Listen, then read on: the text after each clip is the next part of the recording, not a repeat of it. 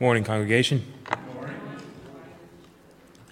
Today's scripture reading uh, can be found in uh, Romans chapter 8, verses 6 through 11. The Lord is honored. We stand for the reading of his word.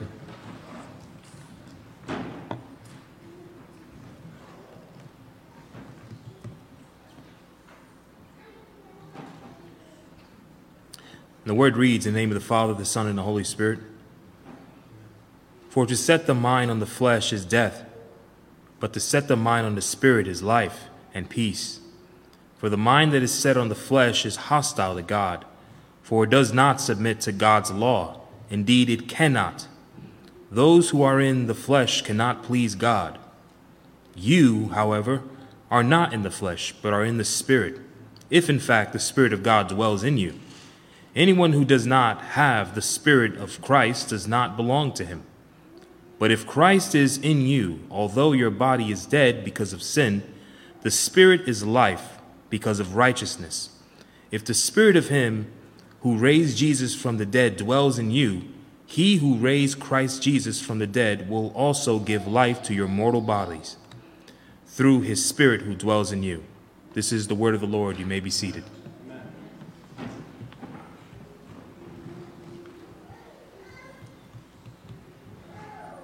Let us pray. Our Heavenly Father, we thank you, Lord, for your precious word. Uh, it is for that reason, because of your word, we are here today. Uh, having received your gospel, uh, your revelation, we are uh, uh, so amazed and so uh, wonderfully grateful, Lord, at the beauty of who you are and the realization of how wretched and, and sinful we are, oh God so thankful that you have redeemed us in spite of ourselves, Lord. That you recognize, Lord, in putting in your spirit in us, that we could reflect true beauty, Lord, that true beauty that uh, comes from you, Lord, that we could uh, be partakers in that is truly a high and remarkable calling, and we are so privileged, and thank you so much for that, oh God. Lord, as we attend to your word this afternoon, this morning, uh, we pray that with hearts that are uh, desiring to be filled, that we may be attentive to the message today, Lord. May we, Lord, just endeavor and desire all the more to be filled more and more with your presence, Lord, as we uh, hear of your word and are uh, just blessed by it. We thank you, O God, for the message today. We pray Lord, that as Nick prepares to come up, Lord, that you will speak through him, Lord, that your words, Lord, will be his words, Father, and that hearts will be touched and lives will be changed, Lord, and that we might continue to walk and march towards, Lord, your glory, Lord, as we behold you through the hearing of the word preached. We thank you, O Heavenly God, for this high calling and privilege. In Jesus' name we pray. Amen.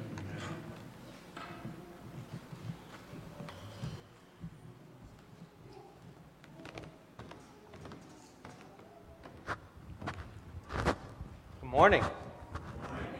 Can everybody hear me? Wow. I'm excited. Are you guys excited? Amen. This is awesome. Well, uh, as always, thank you for giving me this opportunity to share God's word with you. It is completely an honor. And I, I, I know I always say that, but it is. This is a big deal. This expositing God's word, reading the word, it's a huge deal. So thank you. Thank you, church, for embracing me on this journey towards ordination. While God does whatever He wishes to do during this time, I just want to say thank you. But before we dive into this amazing scripture that we just read, let's confront our God and let's bow our heads in prayer. Father God, as I continue to repeat, this is all about you. As we learn what Romans 8, 6 through 11 means.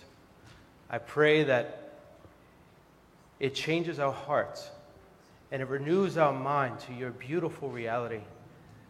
What it means to be in the Spirit, what it means to be in the flesh. Father, bring that to us as a reality, and for those that do not know what this whole thing's about. I pray that their lives, their hearts, and their realities are transformed by the good news, the gospel of Jesus Christ. We love you, God. We thank you for this amazing opportunity. In Jesus' precious name, all God's people say, Amen. Amen. So, recently I've been watching sermon after sermon after sermon in attempt to really try to understand this passage, Romans 8, 6 through 11, well. And I watch all of my favorites, and I even watch some new people, right? Just to try to get a general sense, a general idea. And what I notice is that the first point of most of the sermons that I've interacted with on Romans 8, 6 through 11 focuses on the mind and our thinking. And what it's doing is it's, it's, it's attempting to stay true to the way our translation translates this particular text. In other words, they often limit the reading of what Paul says here for to set the mind on the flesh is death, but to set the mind on the spirit is life and peace. They often limit the reading to it as talking about the way we think. While this opening section does, in a sense, talk about our thinking and our minds, the primary focus is on something really much, much deeper. Its primary focus is actually better communicated in the NET Bible. Now, I'm not saying I don't like the ESV, I love it. It's my primary go to, I read from it. But this particular text, I believe, is better interpreted this way it says, For the outlook of the flesh is death, but the outlook of the Spirit is life and peace. What's an outlook, right? An outlook is a person's point of view or perspective of life. And this is what I believe Paul is getting at in the opening sections of our text in Romans 6 and 7. As soon as we get into this passage, this is what he's saying. And it leads us to the first point of our sermon, and that is that life in Christ determines our worldview. When the ESV and many other translations talk about the mind, it is not just talking merely about our thoughts, it is talking about the worldview that we hold as Christians. Now, we will get into what a biblical Christian worldview is in a moment.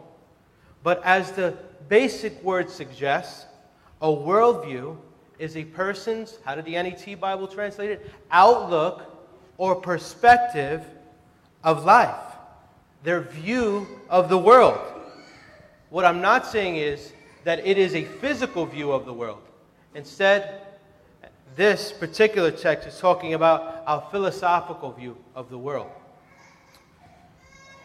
Okay, so, depending on your worldview, depending on what worldview you hold to, there are very important questions that are answered, such as why are we all here? What is the afterlife? What is good and bad? All of these things are answered are they answered correctly or incorrectly? It all bases, it all depends on our worldview. Now, I remember a time where my dad had my wife and I on a journey.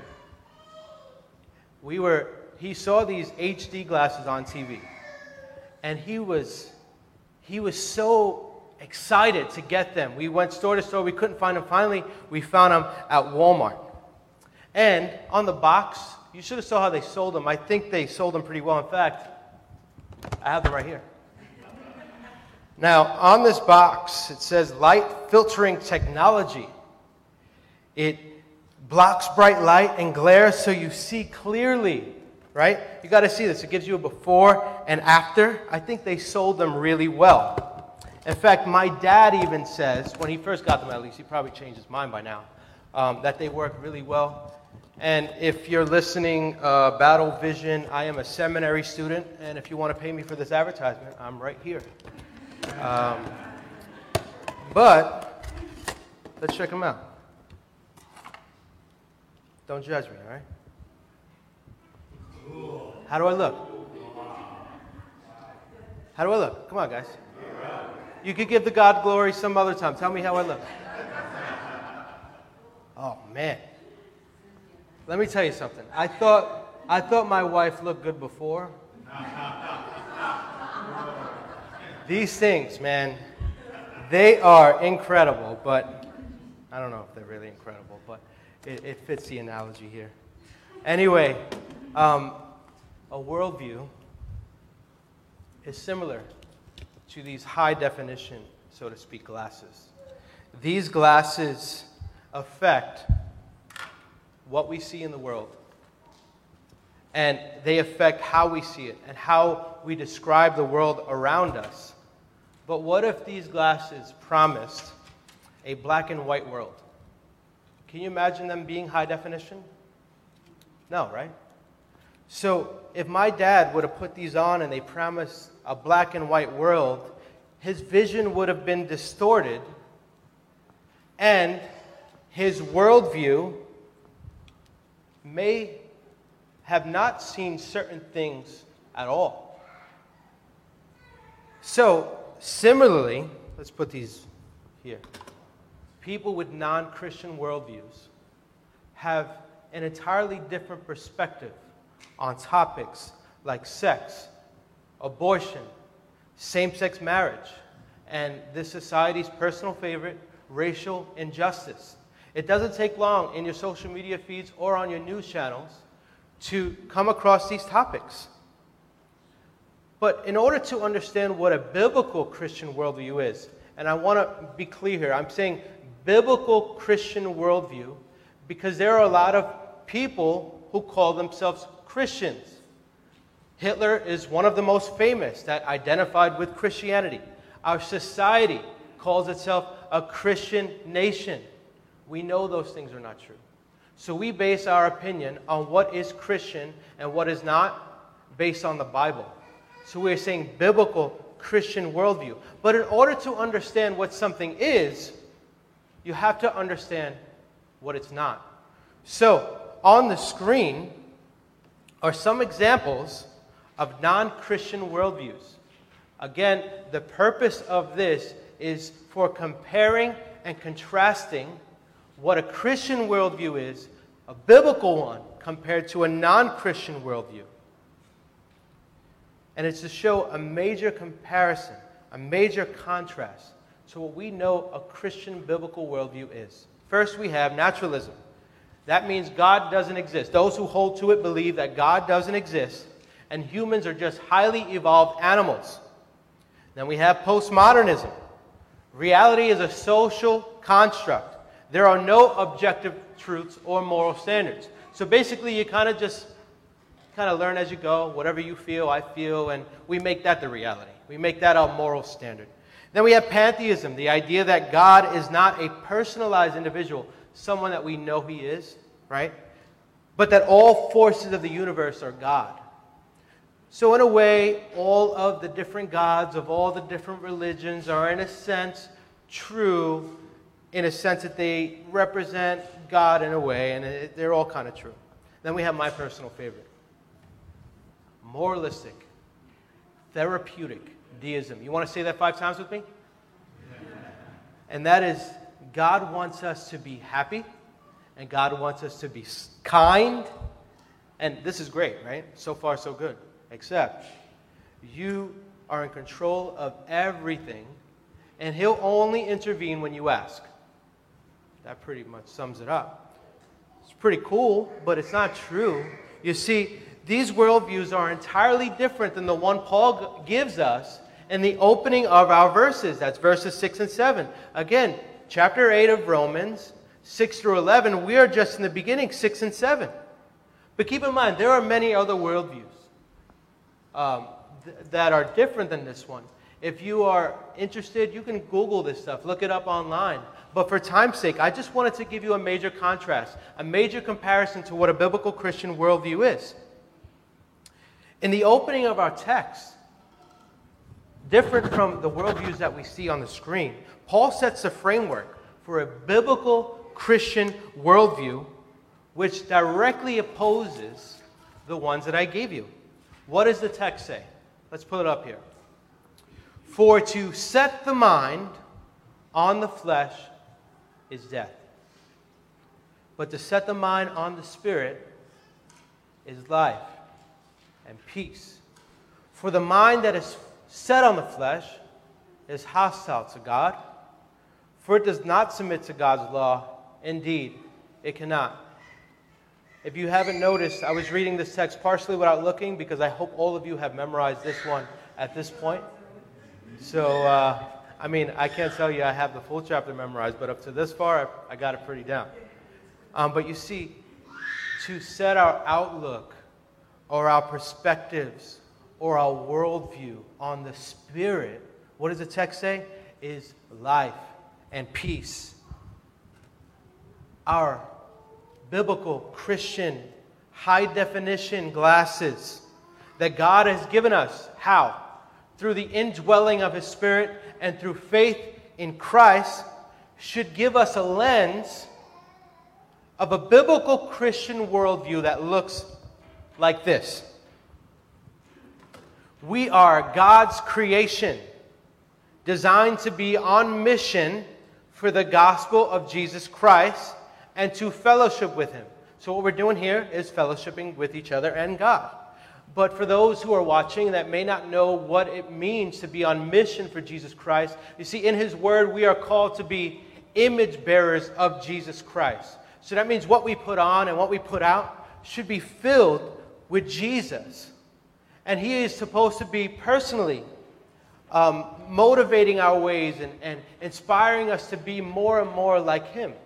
Another part of being on mission for Jesus Christ is sharing the gospel of Jesus Christ. So the Bible tells us to be fishers of men. We want to go out and preach the good news to all nations, to the people who desperately need this good news. So this is the first part. Second, we sin against God, are in desperate need for a Savior. We see from the beginning in Genesis, we learn that sin has affected us all. And can anyone tell me that they're not guilty of sinning in this room? Oh, you're not? That's great. Jesus, please step up here. No, no. If you can honestly say that you have not chose to sin, then I know we're all lying, right? So we sin against God, are in desperate need of a Savior. That's, that's the other lens that we must put on as a biblical Christian here. Third, God redeemed us apart from anything we could say or do. Here, what do I have? I have church key, house key. But let's go with the church, okay? Since it, it does represent Christ and we do God's work here. I have a key here, right? So if I told you, I want you to stand at the front door and I have the key and I want you to do as many good works as possible, and eventually the door will open. Does that make any sense at all? You have no key. But if you stand outside in that front door that's purely locked, if you feed the poor, if you give money to the needy, if you clean someone's car, if you stop cursing, if you eliminate sin from your life, eventually the door is going to open. Is the door going to open? I have the key. Obviously, the key is the only thing that can open a door. But yet, so many people believe that it's their good works that get them into heaven, but we know there is only one key. And that key is how God redeemed us. God redeemed us through the sacrifice of His Son, the Messiah of the world, the way, the truth, and the life, and the only way to the Father is through Jesus Christ. Amen? Amen? Hopefully, I don't forget my keys behind the pulpit. Can someone please remind me? Lastly, it gives us a better understanding of eternity. What does this lens look like? Having an eternal worldview instead of a temporal one. As Christians, we know that the things of this world are temporary. So when we look out, when we're physically looking at the world, we know that it is a temporary home and that our home as Bible believing Christians, for those who place their trust, trust and faith in Jesus Christ, our home is in the presence of God. Our lens sees the world as temporary, and we are on mission because we know that it's temporary. We are on mission because we know that eternal life is what we're striving for, and the glorification of God is what we're striving for, and glorifying Him and Him alone is what we're striving for. So that is what the lens does. We will talk about in a moment what life and death looks like for a Christian.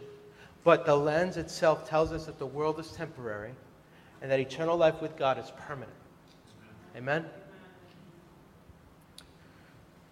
The beauty of just the opening verses, we're just at six and seven, is that if we set our outlook or our worldview in union with the truths that I just mentioned, all of the Christian lens, right? What does God do? God provides true life and true peace in Him. I'm not making this up. This is what the text says. Through Him, you get true life and true peace. We, we get a physical life here on earth with purpose beyond our wildest dreams. So we get life and peace, but our purpose here, although we know the world is temporary, our purpose here is beyond our wildest dreams. Can you imagine having a job to glorify God? Can you imagine having a job to being on mission for the gospel of Jesus Christ? To be used as a tool to bring good news to people who have none. Can you imagine being that messenger in a, in a room filled with death, bringing hope? In a room filled with evil, bringing hope. That's our job. We have purpose beyond our wildest dreams. But the beauty just doesn't end with our purpose or with our new high definition glasses. It would be a major, we would be major hypocrites if a life in Christ simply just gave us a new perspective so that we saw things differently, but we didn't do anything differently. Or if we were telling people about this good news and being on mission, but not transformed by it. So, yeah, the first point of this text is that Life in Christ determines our worldview. But the second point about text is that life in Christ determines who we are and what we do. We're just at verses 8 and 9. We got two more left. As we continue reading through this text, Paul clearly states that our transformation just doesn't stop at a changed worldview but it literally continues so that we become and we have new identities in Christ Jesus. What does it say? You, however, are not in the flesh, but we've all sinned. You are not in the flesh when you place your, your faith and trust in Jesus Christ. If in fact the Spirit of God dwells in you, you have the indwelling of the Holy Spirit. Anyone who does not have the Spirit of Christ does not belong to him. So there's a comparison going on from the beginning of our text, and that comparison, uh, you know, introduced us to some worldviews that obviously do not put their faith and trust in Jesus Christ and do not have that foundation that we have as Christians.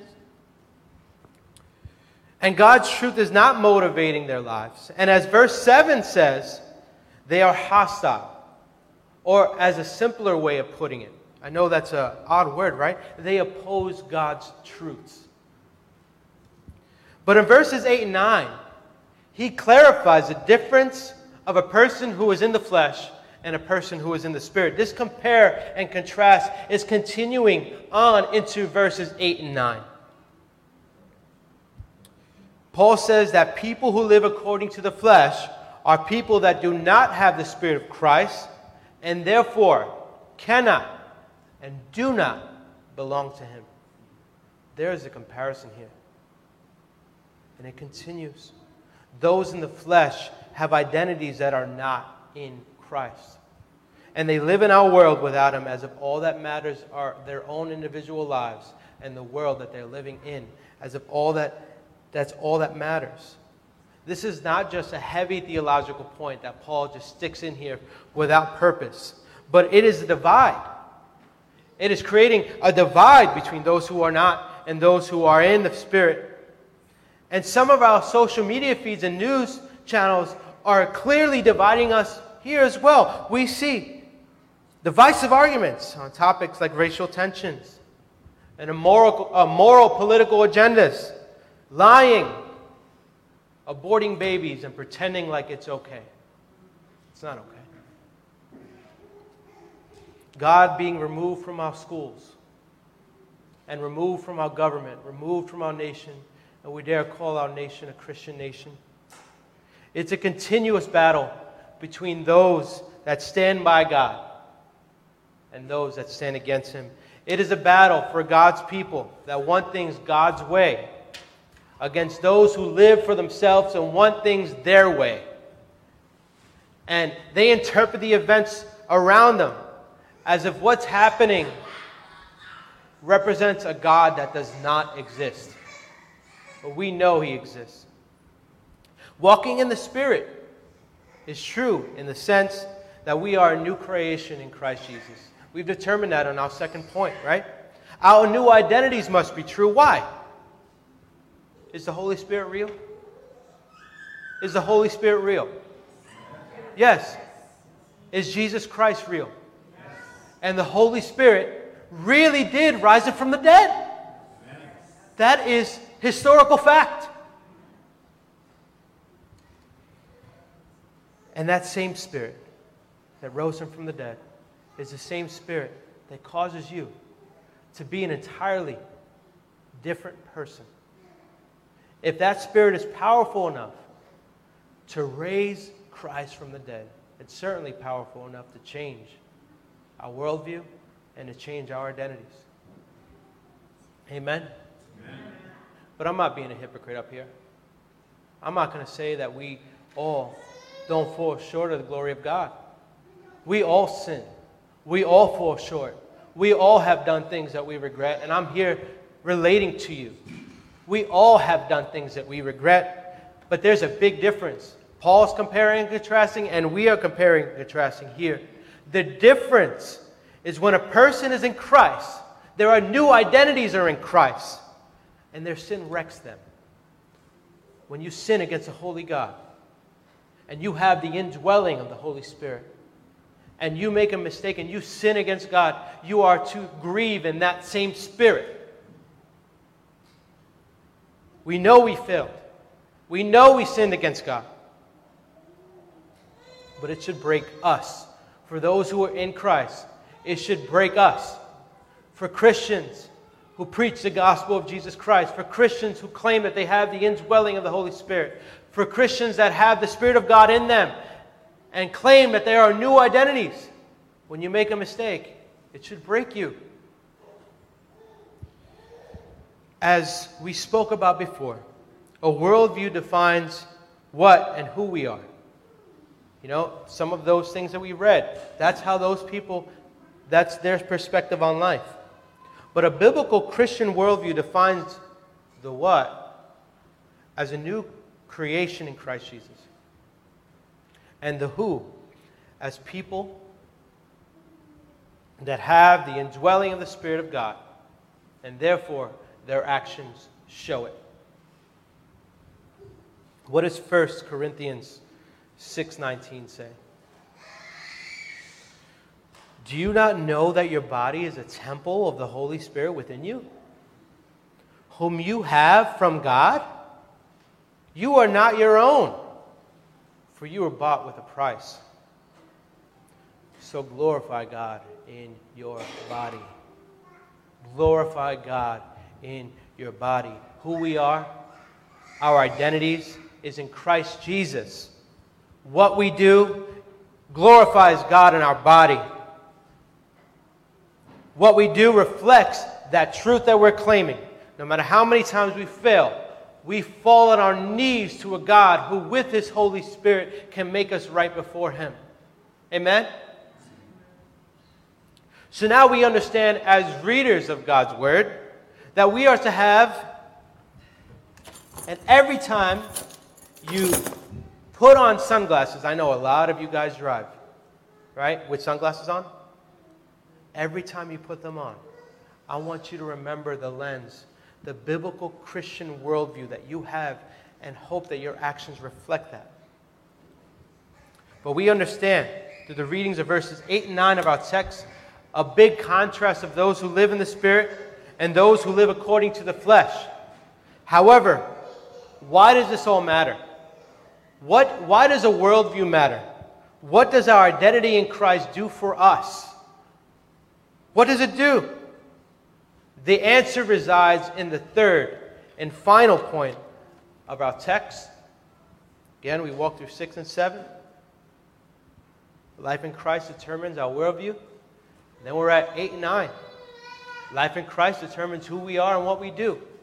And here we are in verses 10 and 11, closing out, expositing this text. Life in Christ determines life or death.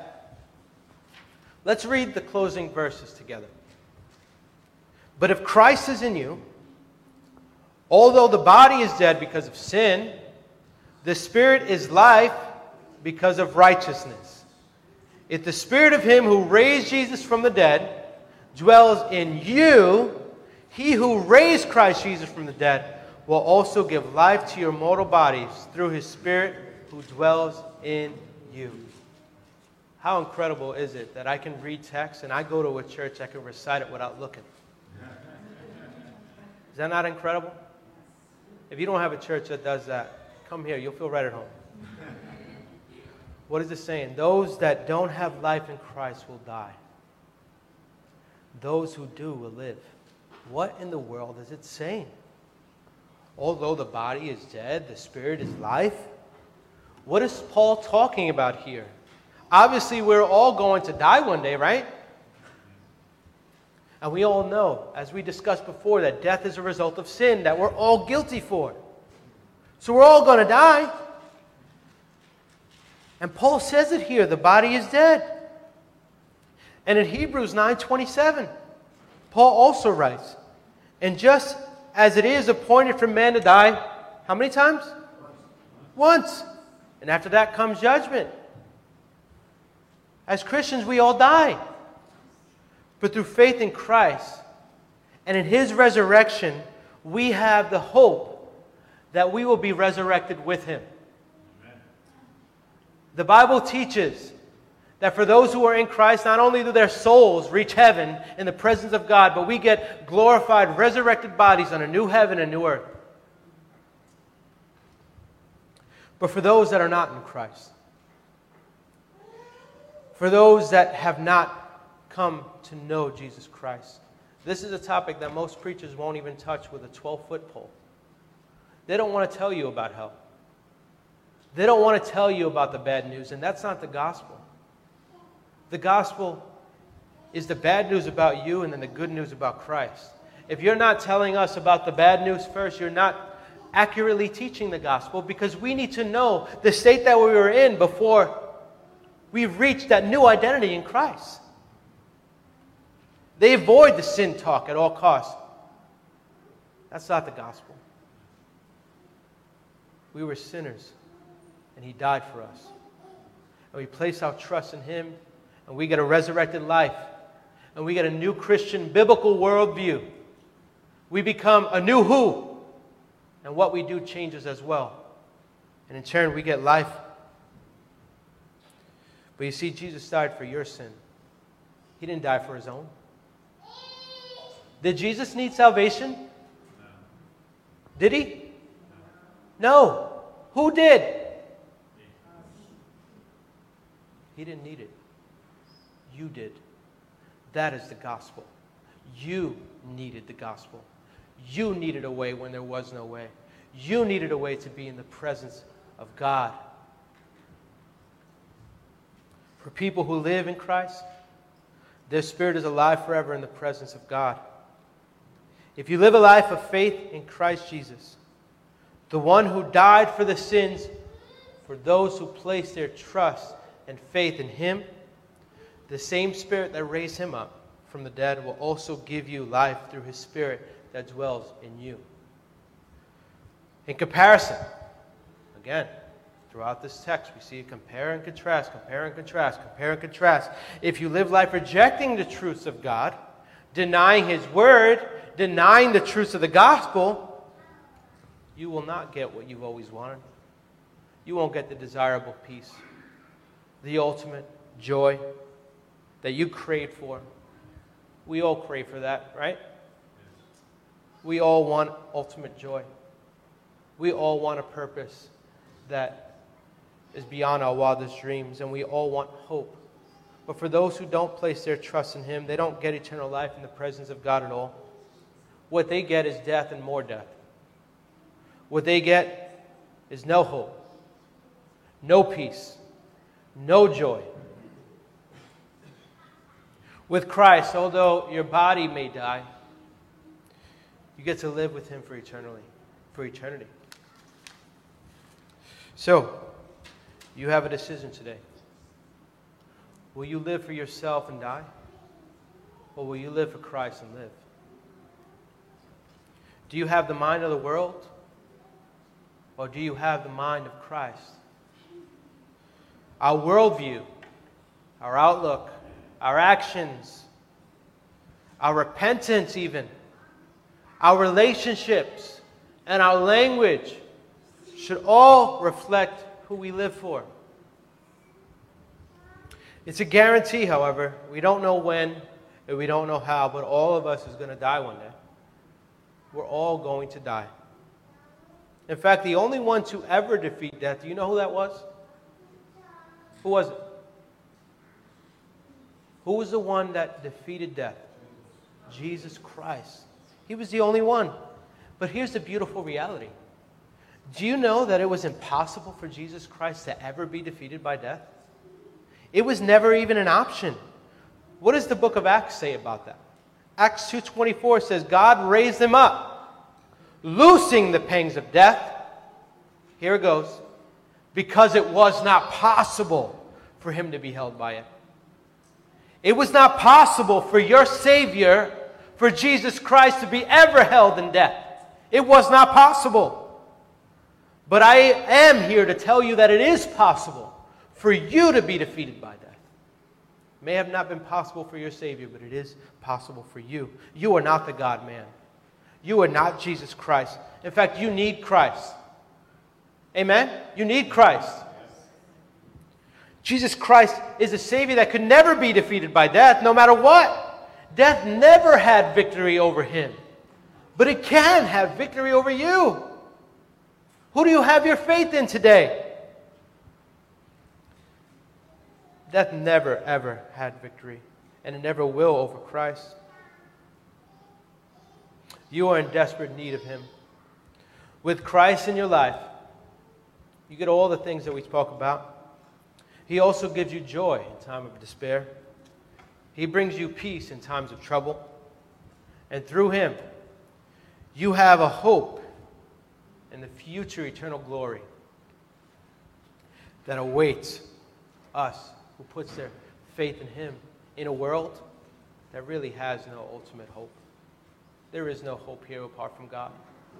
There's temporary hope, there's temporary peace, but the ultimate joy, the ultimate peace, you know, it's in Christ. There is only one to ever defeat death. And that is who you should place your trust in today if you're watching or if you're here and you don't know Jesus. That is who you should place your trust in today. In conclusion, if your worldview, is your worldview aligned with the mind of Christ?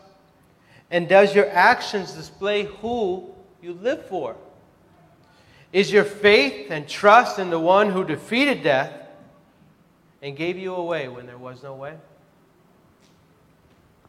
If you don't know Jesus and you're here in this building with us, please talk to us after the service and we'll be happy to pray with you. If you're watching on Facebook and you do not know Christ, please write to us on Facebook and we would be honored to pray with you, to worship with you. And in fact, this church has an incredible mentoring program that you can become a part of And all of the questions that you have about who God is, who Christ is, and what He's done for you, and what it means, those questions can be answered. We love you. And for those who joined us today, we love you. And we welcome all of you here, where I know for a fact that you'll feel right at home. God's people said, Amen. Amen. Let's pray.